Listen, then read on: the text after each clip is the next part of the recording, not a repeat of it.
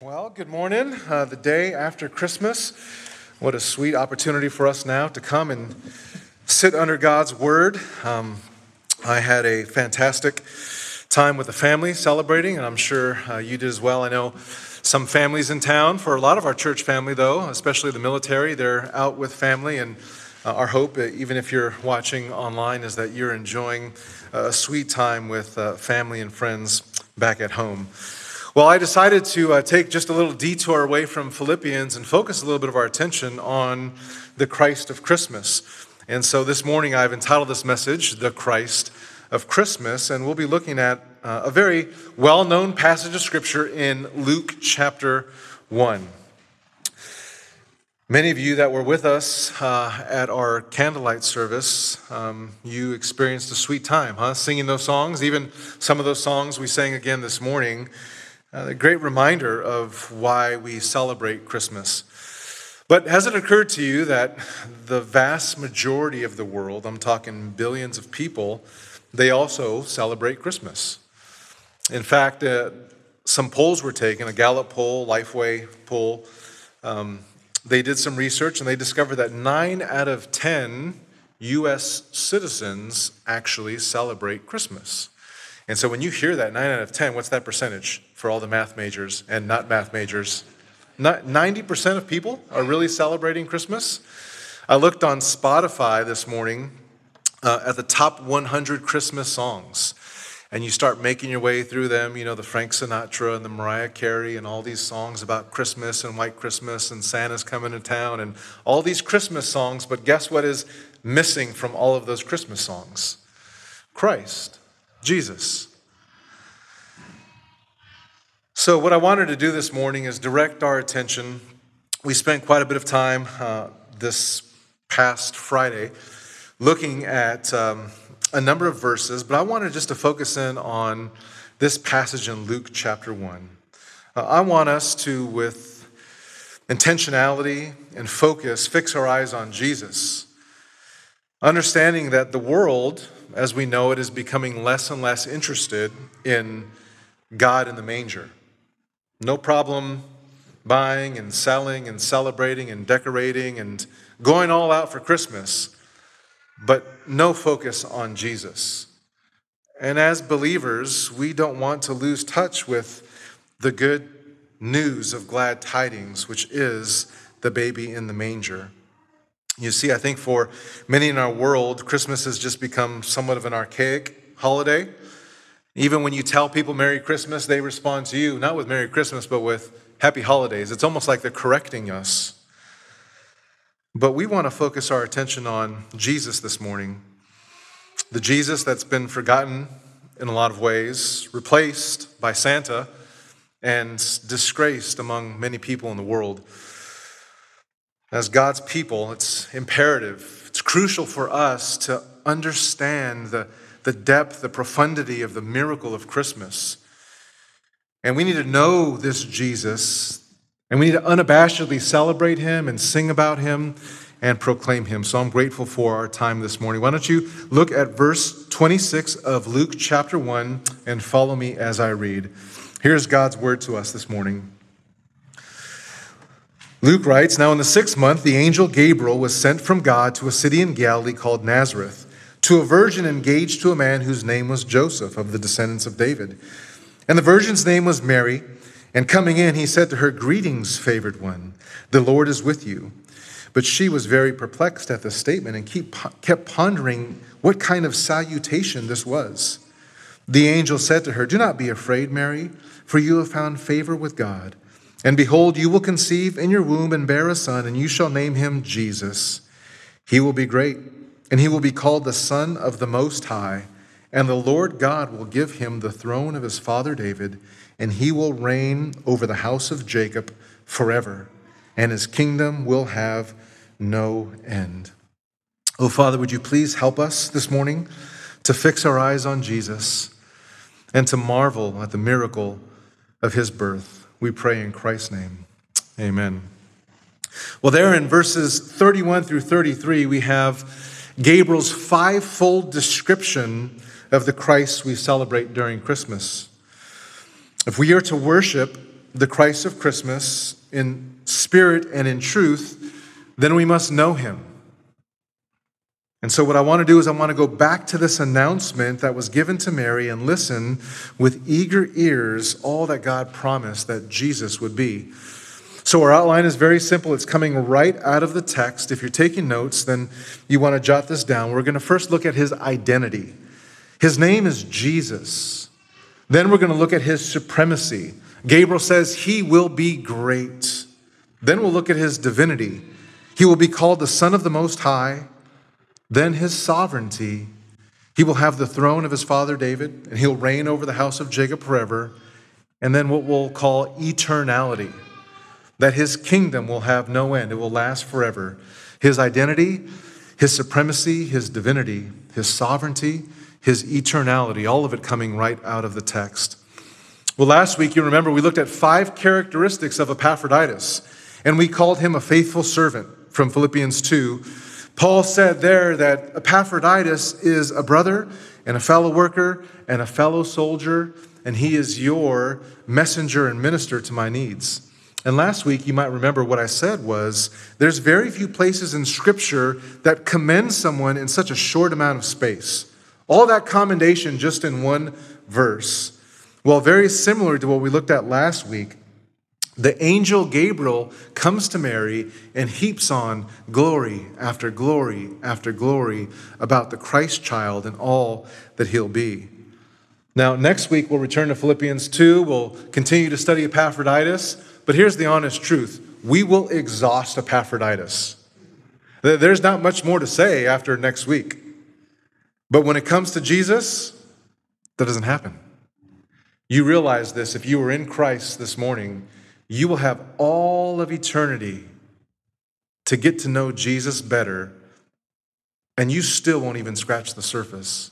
That is how great He is, that is how profound He is. Well, let me provide you with just a little bit of context as we kind of parachute into Luke's gospel here. It's helpful to know as you open up the beginning of Luke that the first half of Luke establishes Jesus' unique identity. And we see that in the first nine chapters. So we see these unique features in Luke chapter 1 and 2. You have the unique births. And then in chapters 3 and 4, you have Jesus' unique qualifications for ministry. And in 4 through 9, you have Jesus' unique power and authority. And Luke continues to put this before us that, wow, this is the, the Son of Man. He is unique. There is no one like him. And all throughout Luke's gospel, what we see is these unique titles. Luke calls him the Son of God, the Son of Man, the Son of David, Christ, the King of the Jews, and others. But the uniqueness that we see here in the first chapter is super unique a virgin giving birth, it's actually supposed to jolt us that a young virgin, aged 13 or 14, has conceived, but not conceived with a man, but conceived by the Holy Spirit. And the baby that's born is the God man, Jesus. And that God man has come to save his people. That is the message of the Bible. And you go all the way back to Genesis 3 just to see how it's all one unit. Genesis 3, we learn that there would be a seed of a woman who would crush the head of the serpent and reverse the curse of sin.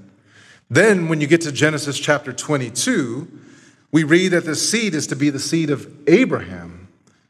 You get to Daniel 7, and that seed is to be the Son of Man. You get to Psalm 2, and that seed is the Son of God. And then you start to scratch your head and say, wait a second, I have some questions here.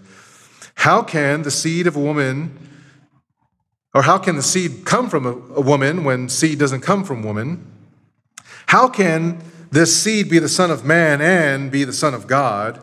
How can this seed come forth from Abraham and from David and from God all at the same time? I mean, this sounds like a Rubik's Cube complexity of prophecy here. How can God be man? And how can man be God? How can one be the Son of Man and yet have no human father? And I think you can come up with more questions. All of those, I think, are answered here in Luke 1. See, as believers, we say, yes, there's no problem, there's no difficulty, there's no confusion with the prophecy. All of this is fulfilled in Jesus. Jesus is God, Jesus is man. He is the seed of the woman, He is the Son of Man, He's of the line of Abraham, He's the line of David. Everything begins to come into focus as we fix our eyes on Jesus. And so let's do that now by looking there at verse 31. First, again, his identity. His identity. Luke says, And behold, Gabriel talking to Mary, you will conceive in your womb and bear a son, and you shall name him Jesus. Now, I want you to notice that everyone gets to name their kids. You named your kids, someone else didn't name your kids, hopefully. But that was not the case for Mary and Joseph, and it was not the case for Zachariah and Elizabeth. These two babies that we are introduced to in Luke 1, they're named by God Himself. Both sets of parents were commanded by the angel to give them specific names. And God, listen, He wasn't very subtle in what He named them. John means Yahweh is gracious. And Jesus, in the Greek, Iesu, in the Hebrew, Yeshua, it means Yahweh saves. God is gracious, Yahweh saves. Now, John's name expresses the heart of God. You say, well, what is Yahweh like? Well, he's gracious. He's gracious. His mercy precedes judgment. And so, before sending the Messiah to judge the world, he sends a forerunner to prepare hearts to receive the Messiah so they would not be judged. And the Messiah's name, Yahweh saves, God is making it very clear there's no ambiguity here. Zero. What Mary was commanded to call him and his calling are inseparable. You see, the Lord wanted to make explicitly clear that Jesus' name would perfectly match his ministry. So, in a very simple but super profound naming, Gabriel gave Mary both his name and his mission. You see, Jesus was born to save his people. And that name, Yeshua, it's just Joshua. Everyone would have thought back to Joshua, the predecessor of Moses, or the successor of Moses. Remember Joshua, he led Israel into the promised land. And in that day, when Joshua led them out, he saved his people, God's people, physically, by giving them their land and ending their years of wilderness wandering. But listen, Jesus doesn't save in that way. That was the expectation, that was the hope. For, for years, Israel had been under oppression, going all the way back to Egypt, and then uh, Assyria in 722, and then Babylon in 586, and then Rome in the first century. They were always oppressed and always looking for their deliverer, the promised Messiah who would come as their king and reign, defeat their enemies, and free them forever. But Jesus doesn't save in the way that many people anticipated. He didn't save Israel from their military enemies. You say, but didn't he save people from illness and sickness? And of course, we, we see that all throughout Scripture. But physical deliverance, deliverance from sickness, was not his primary deliverance. His saving ministry was much larger than that. The salvation that he would bring was part of God's eternal restoration of all things. And so Psalm 130 in verse 7 reads this O Israel, wait for Yahweh, for with Yahweh there is loving kindness, and with him is abundant redemption. Verse 8 And he will redeem Israel from all his iniquities, from her sins. You see, God cares about salvation from enemies and from disease and from death. Jesus wept over what death did. But behind that, underlying that, is Jesus came to defeat the thing that brought about death, which was sin. And so, with the arrival of Jesus in Bethlehem, the problem that lie at the root of all the pains and sorrows and sufferings of this world that little baby came to deal with that, with sin. And later, when the angel visits Joseph, because remember, Joseph does not know what's going on, but what he identifies here is wait a second, the, my, my girl, my lady, my love here, she's pregnant, and that wasn't with me. Joseph needs some exp- explaining. Uh, Lucy, you got some explaining to do. So Joseph's looking at Mary, what's going on here? And the angel Gabriel comes to him and makes a very clear statement. Look at Matthew chapter 1 and verse 20. But when he had considered this, this is Joseph kind of taking this all in. Behold, an angel of the Lord appeared to him in a dream, saying, Joseph, son of David, do not be afraid to take Mary as your wife, for the one who has been conceived in her is of the Holy Spirit. Verse 21 And she will bear a son, and you shall call his name Jesus. Why? For he will save his people from their sins. You see, what Gabriel announces to Joseph here is unmistakable. The reason God the Father gave Jesus the name Jesus is because he would bring about salvation for his people from the power and penalty of sin. Now, fast forward nine months. And here in Luke chapter 2, the angel appears Again, this time to the shepherds in Luke 2:11, and the angel says this, "For today in the city of David there has been born for you a savior who is Christ the Lord." And if you go down to verse 30 of chapter 2, we see that this is what the people of God were waiting for, for salvation. In Luke 2:30, Simeon takes Jesus into his arms, and you can just see this old man taking the baby into his arms and weeping and full of joy and looking at his little eyes. And what does Simeon say? For my eyes have seen your salvation. And later on in Paul's epistle, we see this as he writes to Timothy. He says, It is a trustworthy saying, deserving full acceptance, that Christ Jesus came into the world. And again, we ask the question, why did he come into the world? To save sinners. This is why Jesus was born. He is a Savior, He is a Savior of sinners. His name, His mission, is the greatest need of all mankind. It was back then, and it is today as we get ready to flip the calendar to 2022. The world needs nothing more than Jesus to save them from their sins. Well, it shouldn't come as a surprise then that this Savior has come from God because God's heart, Yahweh's heart, has always been to save. In Isaiah 43, verse 11, we read this I, even I, am Yahweh, and there is no Savior beside me. So listen, if we're going to be calling Jesus the Savior, but in the New Testament over and over again, God says, I am the only Savior, well, now we've got a problem. Which one of you is lying? Well, no one is, because Jesus is God.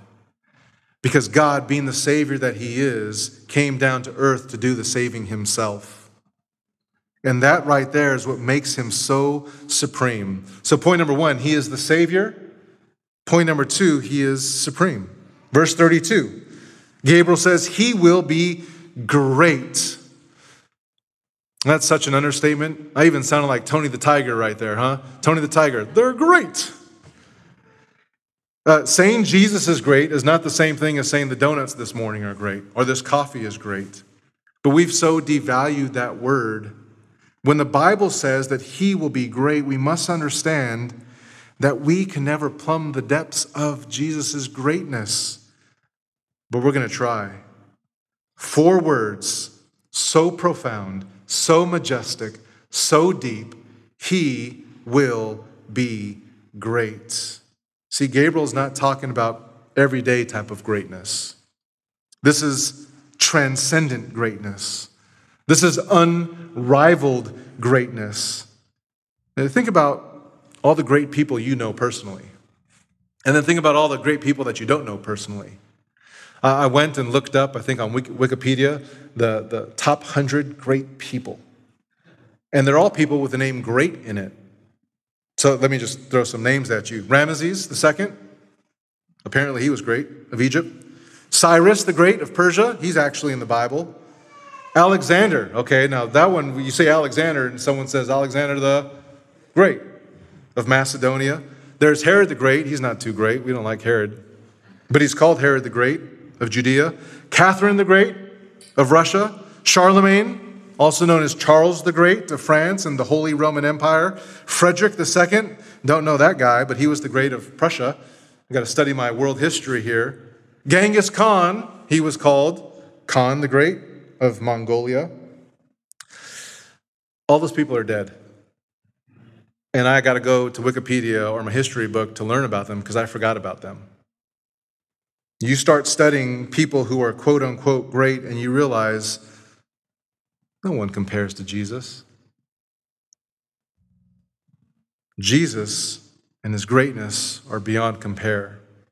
Charles Spurgeon says, Is it not proven that he is great? Conquerors are great, and he is the greatest of them. Deliverers are great, and he is the greatest of them. Liberators are great, and he is the greatest of them. Saviors are great, and he is the greatest of them. They that multiply the joys of men are truly great. And what shall I say of him who has bestowed everlasting joy upon his people? And notice here that this greatness is not just a thing. Sure, all that Jesus did was great his miracles, his teaching, his healings, his acts of compassion and mercy, his perfect life of obedience. We look at all that and say, that is just so great. But the greatness here that's described as intrinsic, it's Jesus himself. He exudes greatness, he manifests and magnifies the Father's attributes so that when you see Jesus, you see God perfectly. Do you want to hear God speak? Then listen to Jesus.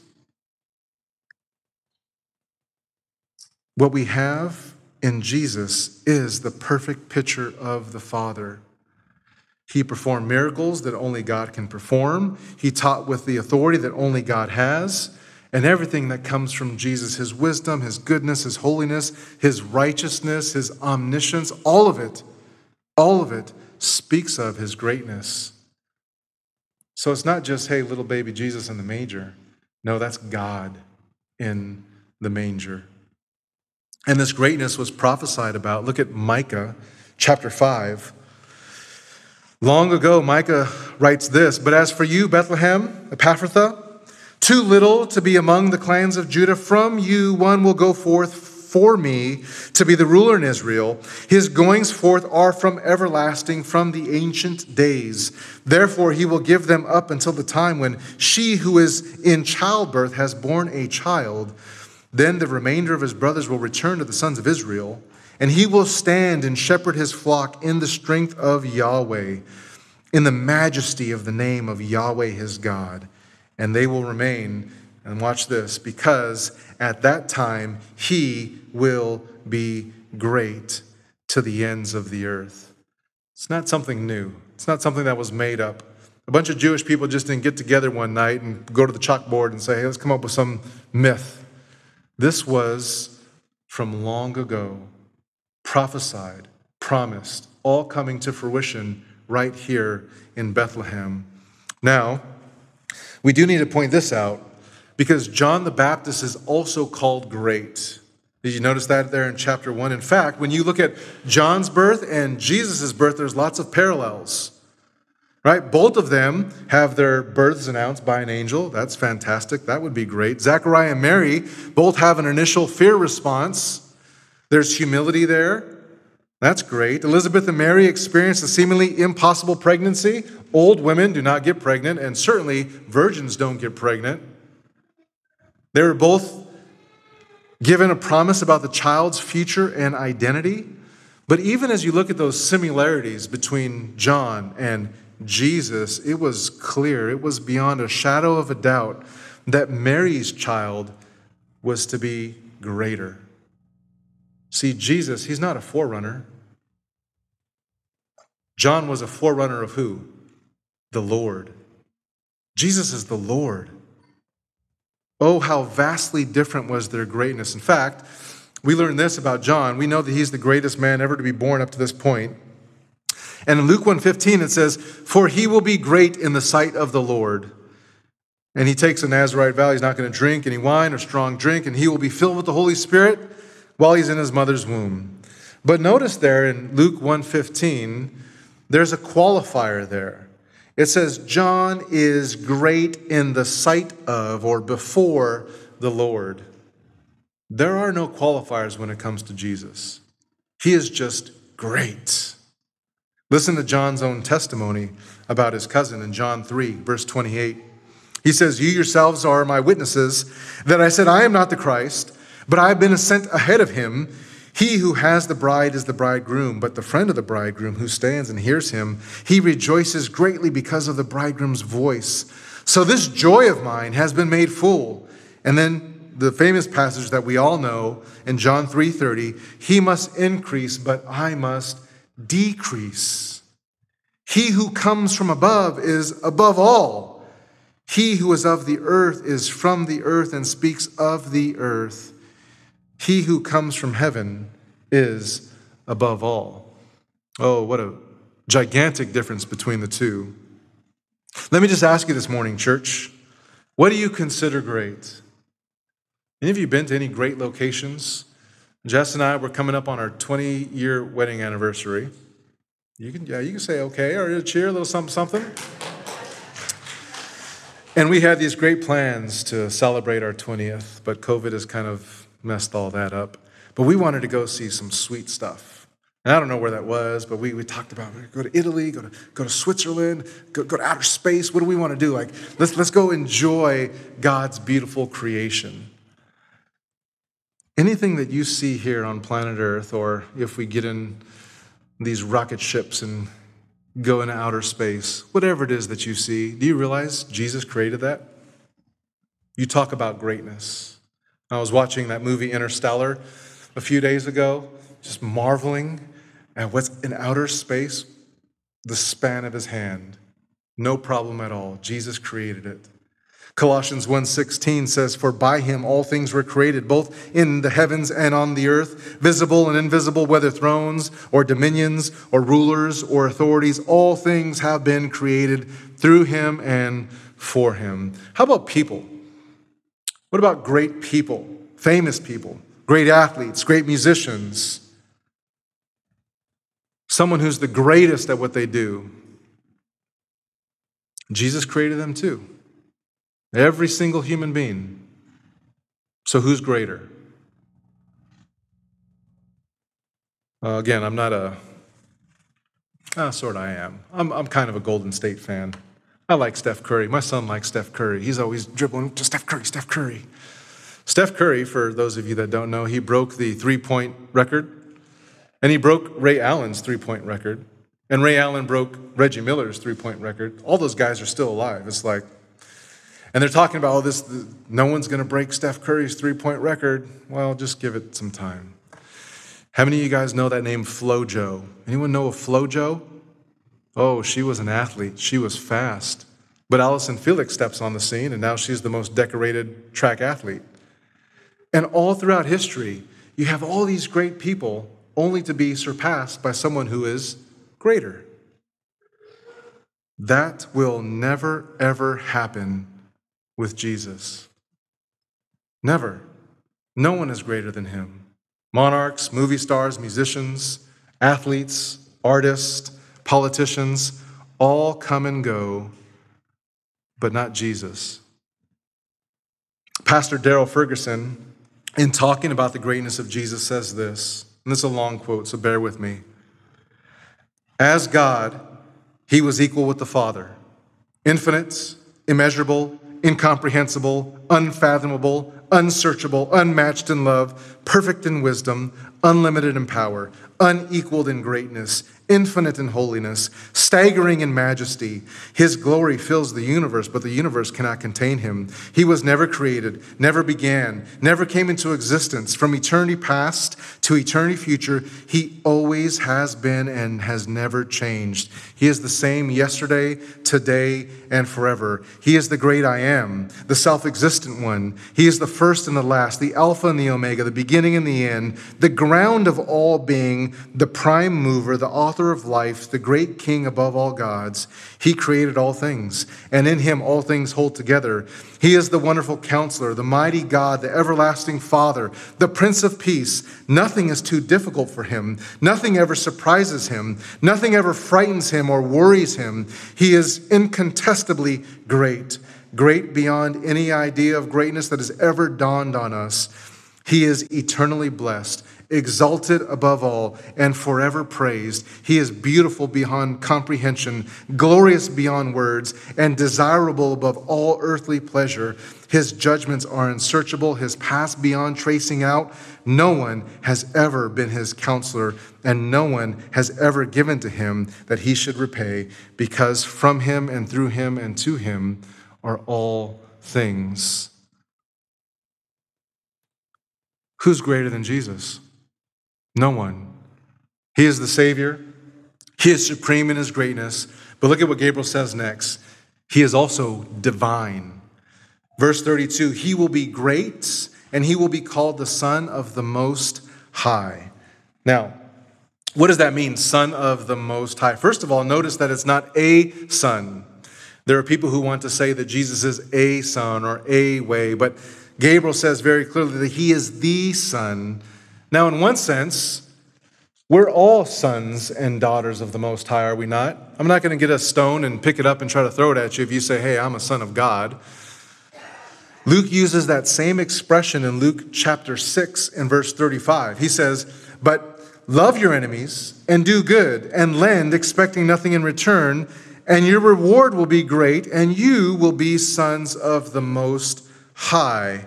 For he himself, the Bible says, is kind to ungrateful and evil men. So, in one sense, because you were created by God, you are a son of God, you are a daughter of God. And for Christians, because we've been adopted by God, we are sons and daughters of God. But Jesus, listen, is different. He's not just a son, but he is the son. You say, but doesn't the son of mean less than? Because, like, this is your dad and this is your son, and the son is lower than the dad. But that's not the way that they use this. That phrase, son of, in Scripture, when we see that, it never means less than. In Semitic thought, a son was the carbon copy of the father. If you are a son of, you're taking on the same attributes. You are the same kind, the same essence. So to be the son means to be of the same kind. He is not a son by creation, like the Jehovah Witnesses would say. He is not a son by adoption. He is a son by his very nature. He is the only, the Bible says, begotten of God. You say, well, why, why does the Bible say begotten? I don't use that word begotten. I am begotten of my Father. Here, C.S. Lewis will help us. In his book, Mere Christianity, this is what C.S. Lewis writes about begotten. He says this To beget is to become the father of, to create is to make. And the difference is this when you beget, you beget something of the same kind as yourself. A man begets human babies, a beaver begets little beavers, and a bird begets eggs, which then turn into little birds. But when you make, you make something of a different kind from yourself. So a bird makes a nest, and a beaver builds a dam, and a man makes a radio, or he may make something more like himself, like a statue. But of course, Lewis says, it is not a real man. It only looks like one. It cannot breathe or think. It is not alive. Now, that is the first thing to get clear. What God begets is God, just as what man begets is man. What God creates is not God, just as what man makes is not man. That is why men are not sons of God in the sense that Christ is. They may be like God in certain ways, but they are not things of the same kind. How clear is Lewis on begetting? The Bible, when it calls Jesus the Son of the Most High, first of all, you say, What's higher than the Most High? The answer? Nothing. El Elyon. Rather than calling him Yahweh, the Tetragrammaton, Yod He Vav He, they refer to God as El Elyon, God Most High. And we, we know this from our kids. When our kids use words like, hey, I'm, I'm smarter than you. Yeah, well, I'm a hundred times smarter than you. Well, I'm a thousand times smaller, smarter than you. And then comes the, well, let me top that. I am infinity times smarter than you. And then the only way to top that is to be infinity times infinity. But, but this is how the Jews use this word. Because you have all these false gods, these pagan gods who call themselves gods. And when the Jews would say El Elyon, what they would communicate is, oh, your, your, your God is down here. We have the most high God, the one true and living God. There, there's a big distinction there. Now, the preacher, Adrian Rogers, he once had an opportunity to hang out with Muhammad Ali. And they were in a hotel room together. And for many of you, you know Muhammad Ali was studying Islam and he was opposed to Christianity. And so he has Adrian Rogers face to face and tries to get Adrian Rogers, Rogers in a little conundrum. And so he says this He says, Hey, you say that Jesus Christ is the Son of God because he was born of a virgin and that he didn't have an earthly father. And then he throws this at him. Well, Adam didn't have a father or a mother, so wouldn't that make Adam more of a son of God than Jesus? Muhammad Ali to, to Adrian Rogers. Pastor Rogers responds, Champ, I want you to understand this. Jesus was not the Son of God because he was born of a virgin. He was born of a virgin because he was the Son of God. There's a big difference between the two. And in a similar way, Jesus is not called Son of the Most High because he takes a back seat to God. Jesus is called the Son of the Most High because he is God. And everyone knew that. Everyone. He's making himself out to be God. We're not stoning you for a work that you did. We're not wanting to crucify you for a miracle that you performed. We are stoning you because you are blaspheming and making yourself out to be God. The world might be confused but the people in the Bible were not. They knew what Jesus was claiming. And we know from Jesus' own mouth, because he says, No one has seen God at any time, the only begotten, and he doesn't say son. He says, The only begotten God who is in the bosom of the Father, he has explained him. The actual word there is exegeted him. Jesus has expounded and exegeted and explained God because he steps out and says, I am he. John 14, 9. He who has seen me has seen who? The Father. John 10, 30. I and the Father are one. Make no mistake, Jesus is God. No one is higher than Christ. No one is more exalted than Jesus. He is God. He is the Savior. He is supreme. He is divine. But Gabriel continues. He says he is also sovereign. Look there at the text, verse 33. It says, And he will reign over the house of Jacob forever. Let me just say this. We, we look forward to Christmas. My kids were counting down. It was like first eight days, and then it's three days, and it's one day, and then we got down to the hours, then we got down to the minutes, and then the microseconds. The, the kids were looking forward to Christmas. Israel was counting down the time for the Messiah to come. They longed for the promises to Abraham and Isaac and Jacob to be fulfilled. And then a thousand years earlier, from this very day in Bethlehem, God told King David that the Messiah would come. If you have your Bibles, open them up. I want you to see this for yourselves. In 2 Samuel chapter 7, 2 Samuel 7. This is a significant prophecy in the scripture.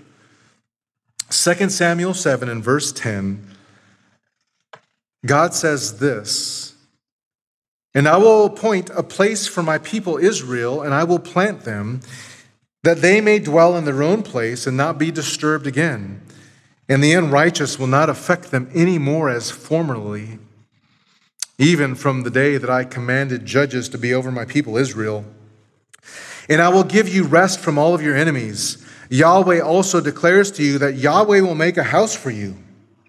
When your days are fulfilled and you lie down with your fathers, meaning die, I will rise up or raise up one of your seed after you, who will come forth from your own body, and I will establish his kingdom. Verse 13 He shall build a house for my name, and I will establish the throne of his kingdom forever. Now, there is so much to that promise there that we can't unpack. But let me just say this when God gave this prophecy, he made it nearly impossible, impossible for the Messiah to actually come through the line of David. And you say, how did he do that? Just, just track with me real quick. When you open up the Gospels, how many genealogies do we have? There's two of them. There's one in Matthew, there's one in Luke, and the question we ask is why two different genealogies? Because when you take them together, the genealogies solve one of the biggest problems of the Old Testament. And you say, Dom, what's one of the biggest problems of the Old Testament? It's Jeconiah's curse. Jeremiah chapter 22 and verse 30. Thus says Yahweh Write this man down childless, a man who will not succeed in his days, for no man of his seed will succeed seating on the throne of David or ruling again in Judah. Right there, Jeremiah 22, verse 30, Jeconiah's curse. You see what the problem is? Have you ever wondered why there are no more kings in Israel? Why, why there's not a monarchy in Judah? It's right here be- because of the curse. The bloodline of King David had been cursed through the descendant Jeconiah, and none of Jeconiah's descendants would sit on the throne to rule. So, how would the Messiah, the son of David, be able to rule and to reign if God had cursed the bloodline? The solution is it's amazing. I was spending hours and hours studying this stuff. Matthew's genealogy, listen closely, it follows the bloodline of Jesus back to David. That is the royal line through King Solomon. And that includes Jeconiah, on whom the blood curse was announced.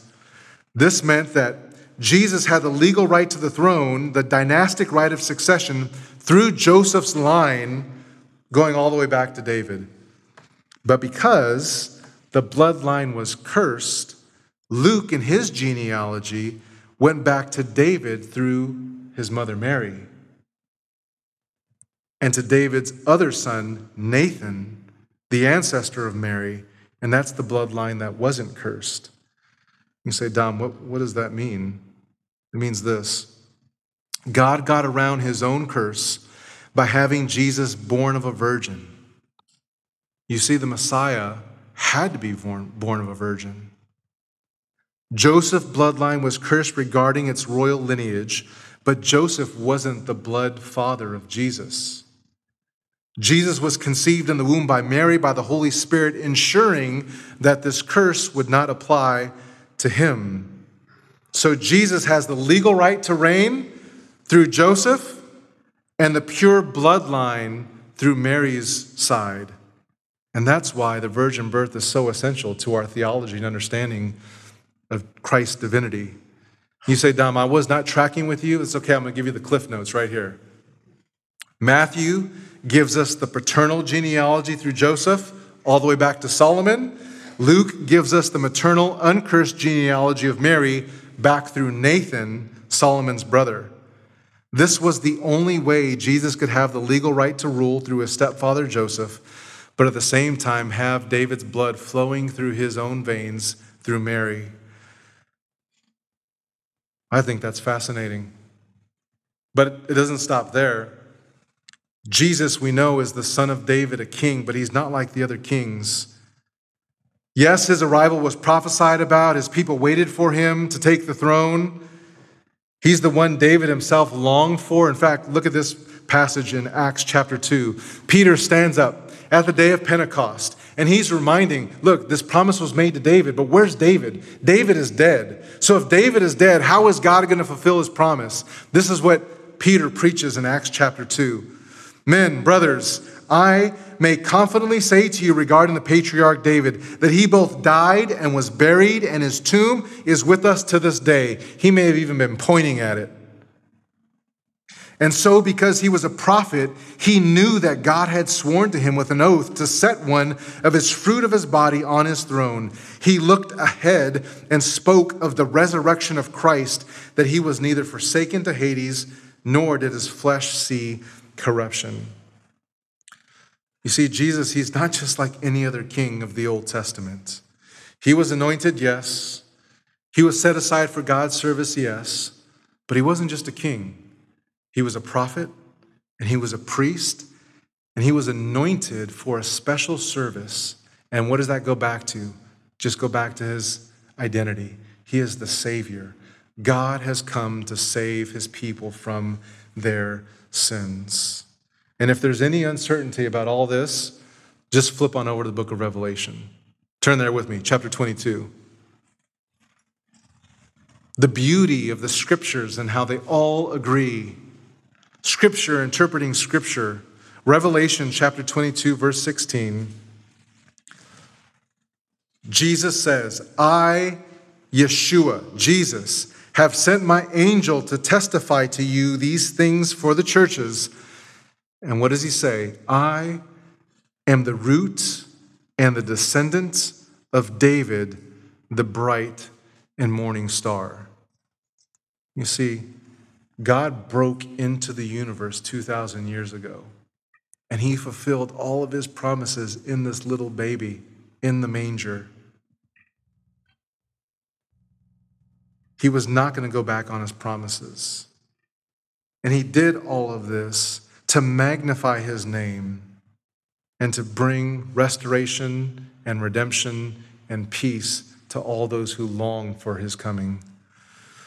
So we've seen Jesus as the Savior, He is supreme. We've seen His divinity, His sovereignty, and just finally now, His eternality.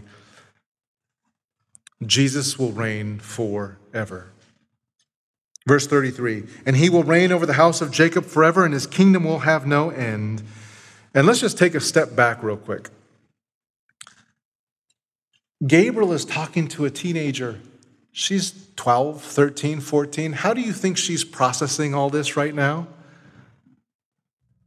An angel showed up. I mean, that's enough. And then he's dropping all these truth bombs on her.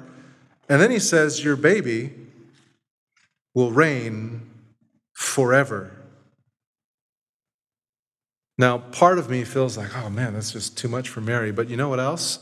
Mary was a godly woman, and she knew the scriptures. And so, you know what I think? I think when Gabriel told her that, she immediately thought of Daniel chapter 7. Turn to Daniel chapter 7. Daniel 7. Well versed in the scriptures, Mary would have inevitably thought of Daniel's prophecies. And look at verse 13 of Daniel 7. Daniel says, I kept looking in the night visions, and behold, the clouds of heaven, one like the Son of Man, was coming. And he came up to the Ancient of Days, that is God the Father, and he was presented before him. And to him was given dominion and glory and a kingdom, that all the peoples, nations, and men's of every language might serve him. His dominion is an everlasting dominion which will not pass away, and his kingdom is one which will not be destroyed. It doesn't get more comprehensive and extensive than that all peoples, all nations. Mary, the baby that's in you, is going to be the king of it all forever. You know, the, the true measure of someone's greatness is how long that person's memory and reputation last. We just celebrated Sweet Velma's 98th birthday. Man, what, what a blessing. But here's the reality a hundred years from now, you might be remembered by great grandkids, but what about a thousand years from now? It's a sobering thought. Is anyone going to remember you? Probably not. Here we are, 2,000 years later, and Sunday morning, in churches everywhere, people are gathered to worship the Son of David, the Savior, the Great One, because no one comes close to Jesus. He'll never be replaced. He will never be impeached, never recalled. He'll never have a successor. He'll never die. He'll never be overtaken. He will never need or want someone else to fill in for him. He will have an eternal rule. That's why Paul says it's the name above every names, so that the name of Jesus, every knee will bow, every tongue will confess that he, Jesus, Mashiach, the Messiah, is Lord to the glory of God the Father. We're going to fast forward one more time and just go to Revelation 11. Turn there, and we'll be done. Revelation chapter 11, verse 15. Then the seventh angel sounded, and there were loud voices in heaven saying, The kingdom of the world has become the kingdom of our Lord and of his Christ, and he will reign forever and ever. And what's the response? Verse 16. And the 24 elders who sit on the thrones before God fell on their faces and worshiped God, saying, We give thanks to you, O Lord God, the Almighty who is and who was, because you have taken your great power and have begun to reign. And the nations were enraged, and your rage came, and the time came for the dead to be judged, and to give rewards to your slaves, the prophets and the saints, and those who fear your name, the small and the great, and destroy those who destroy the earth.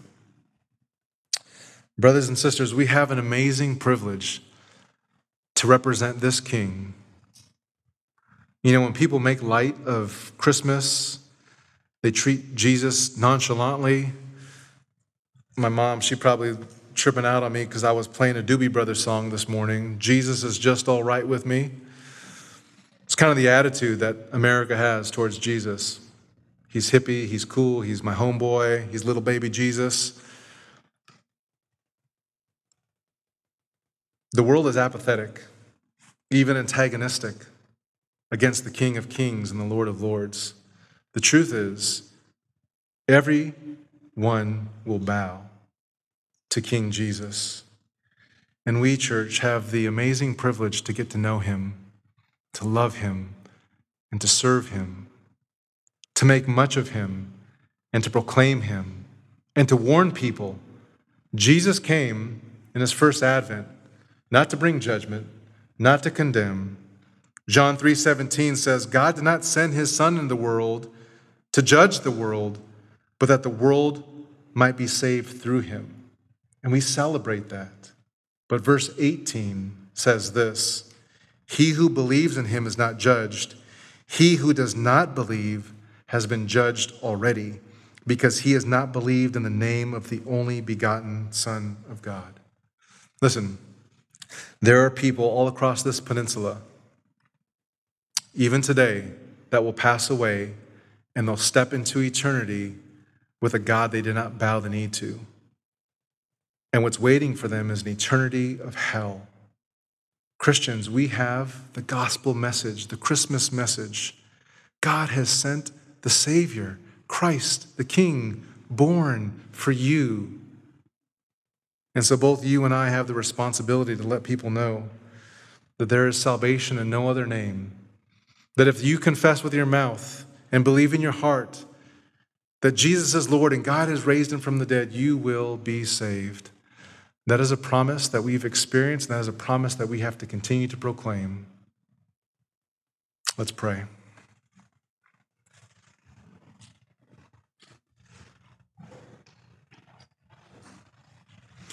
As your heads are bowed and your eyes are closed, I want to just encourage you to take a second to thank the Lord. He didn't have to reveal himself to you. You could have continued on in your sin, continued in your blindness, in the hardness of your heart. He did not owe you anything. You did not deserve his grace or his love. But he showed that to you. He was merciful, compassionate, generous, gracious.